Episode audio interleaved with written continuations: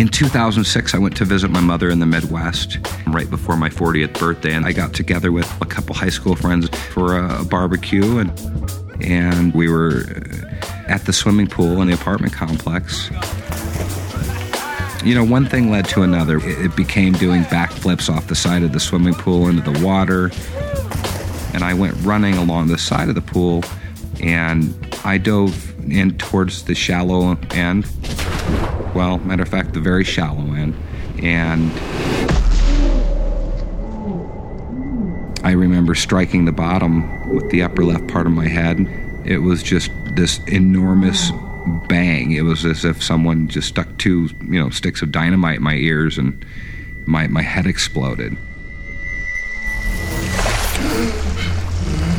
I remember coming out of the water and reaching immediately for my ears because I thought my ears were bleeding. I, I couldn't hear anything, so I, I absolutely had no no understanding of what was going on, and I guess I made it towards the edge of the pool. And when I got to the edge of the pool, I collapsed, and they pulled me out onto the um, to the concrete, and I went unconscious. I don't I don't remember anything after hitting my head, but they took me to the emergency room and I was diagnosed with a major concussion with no bleeding.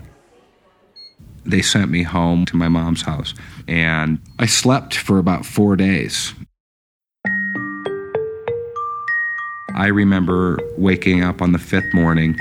My neck was sore, my head was pretty swelled up in that upper area, my eyes were blackened, and I knew my hearing wasn't right, and I, I, didn't know at that time that I had lost almost half of the hearing from the impact in my left side. Everything was dampened. But I felt reasonably okay, just a little beat up. That evening, I went over to my best friend Rick's house, and I went over to visit him, and he's got a little studio, and he was playing his guitar, and so he sat down to take a break.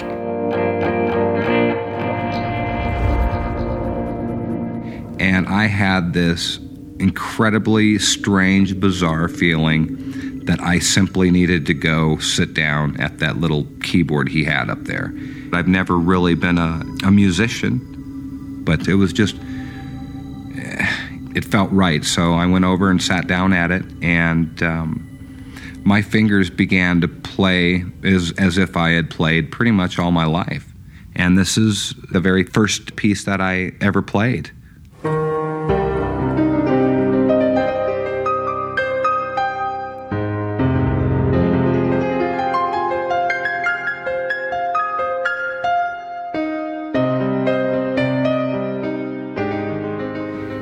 Rick looked at me and I looked at him and I didn't know what to say. I was freaked out. It's what are you supposed to think when you all of a sudden sit down at a piano and you've never touched one and your hands are moving at a, at a rapid pace and doing things that you've never, never even tried.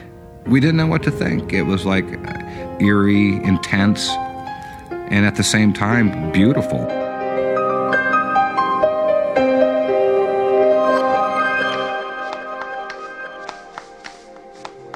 I wasn't sure how to really explain it to my mom. I didn't know how to where to start. So I asked her while we were having a cup of coffee if she would go with me to the, the music store that I would like to show her something. And we jumped in the car and headed over to the music store. We walked in and went over to one of the pianos with my mom. I sat down and I started playing, and she started crying.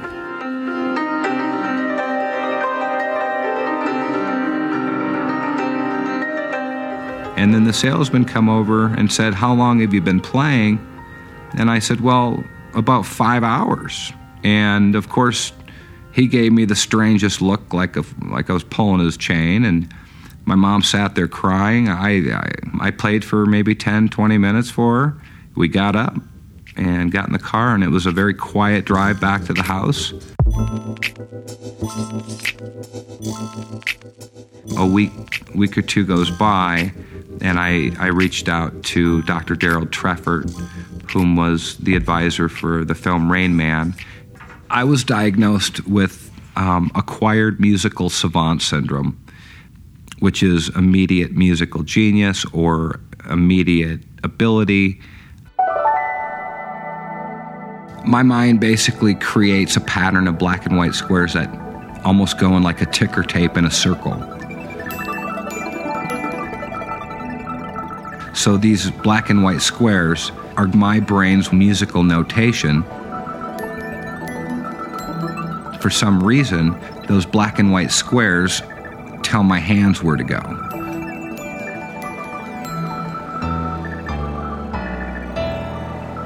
So I don't capture all of them. There's there's absolutely no way to. They're going at a pace that is so intense that I, I can grab and display some of it, but certainly not all of it. The doctors refer to this as synesthesia. Those black and white squares dictate what I play.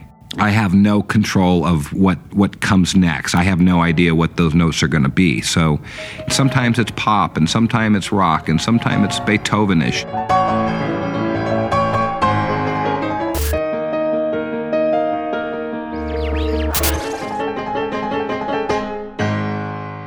From my understanding, there's about 30 acquired savants on the planet, and I am the only one to be an acquired musical savant from a brain injury. Before the accident, I was a pretty typical aggressive business person. I was making great money. I'd go to work and chase the almighty dollar, and then I'd come home and go to bed and do it all over again the next day. But after the accident, because of all the attention I was getting, I just didn't, I never went back to corporate America it's a challenging road when you just walk away from your job and, and think you're going to become a, a, superstar because of a gift the next day. It doesn't quite happen like that. It's been the financial struggle, and it's been brutal. I have a 1984 Winnebago. Little did I know it would become my, my shelter for, well, quite a while. I was homeless. I didn't have any running water and no heat, and I ate nuts and dried fruit and tuna that comes in those little foil bags. You know, you start to second guess yourself and you say, Am I being selfish? Am I am I chasing a dream with a gift that may not possibly pay your bills?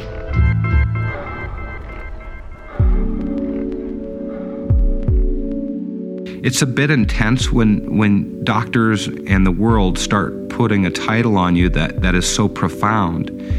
And you know, just because you fall under the title of a savant doesn't mean you're the best piano player on the planet. They're, my skills are above average, maybe, but I've never known how to read music. I still don't get it.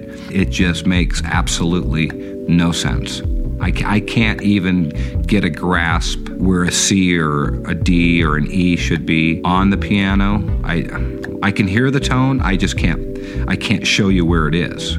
I'm just able to, to take what I'm seeing being produced in my mind and make some sense of it with my hands.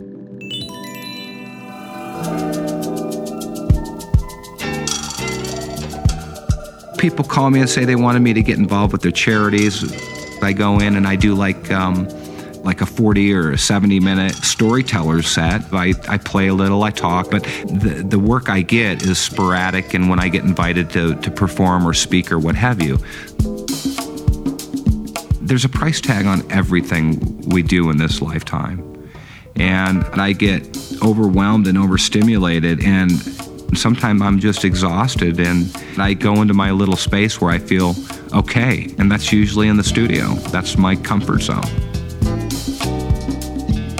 You know, I, get asked often eh, what it would be like if, if I wake up tomorrow and if it's not here. And, and uh, when I sit down at the piano, or, you know, it, it's always a surprise. So I, I live in the moment. And I think I'm going to continue to live in the moment because that's what brings me joy.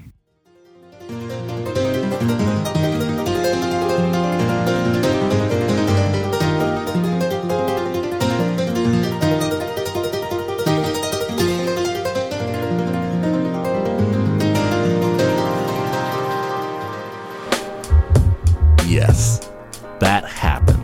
But please, please, please, please, do not try to reproduce this effect at home.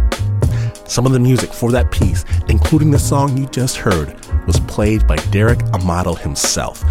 If you want to hear more of Derek's music, we've got links on our website, snapjudgment.org. That piece was sound designed by Pat Mesiti Miller and produced by Anna Sussman. You are listening to Snap Judgment, and to hear more stories, visit snapjudgment.org.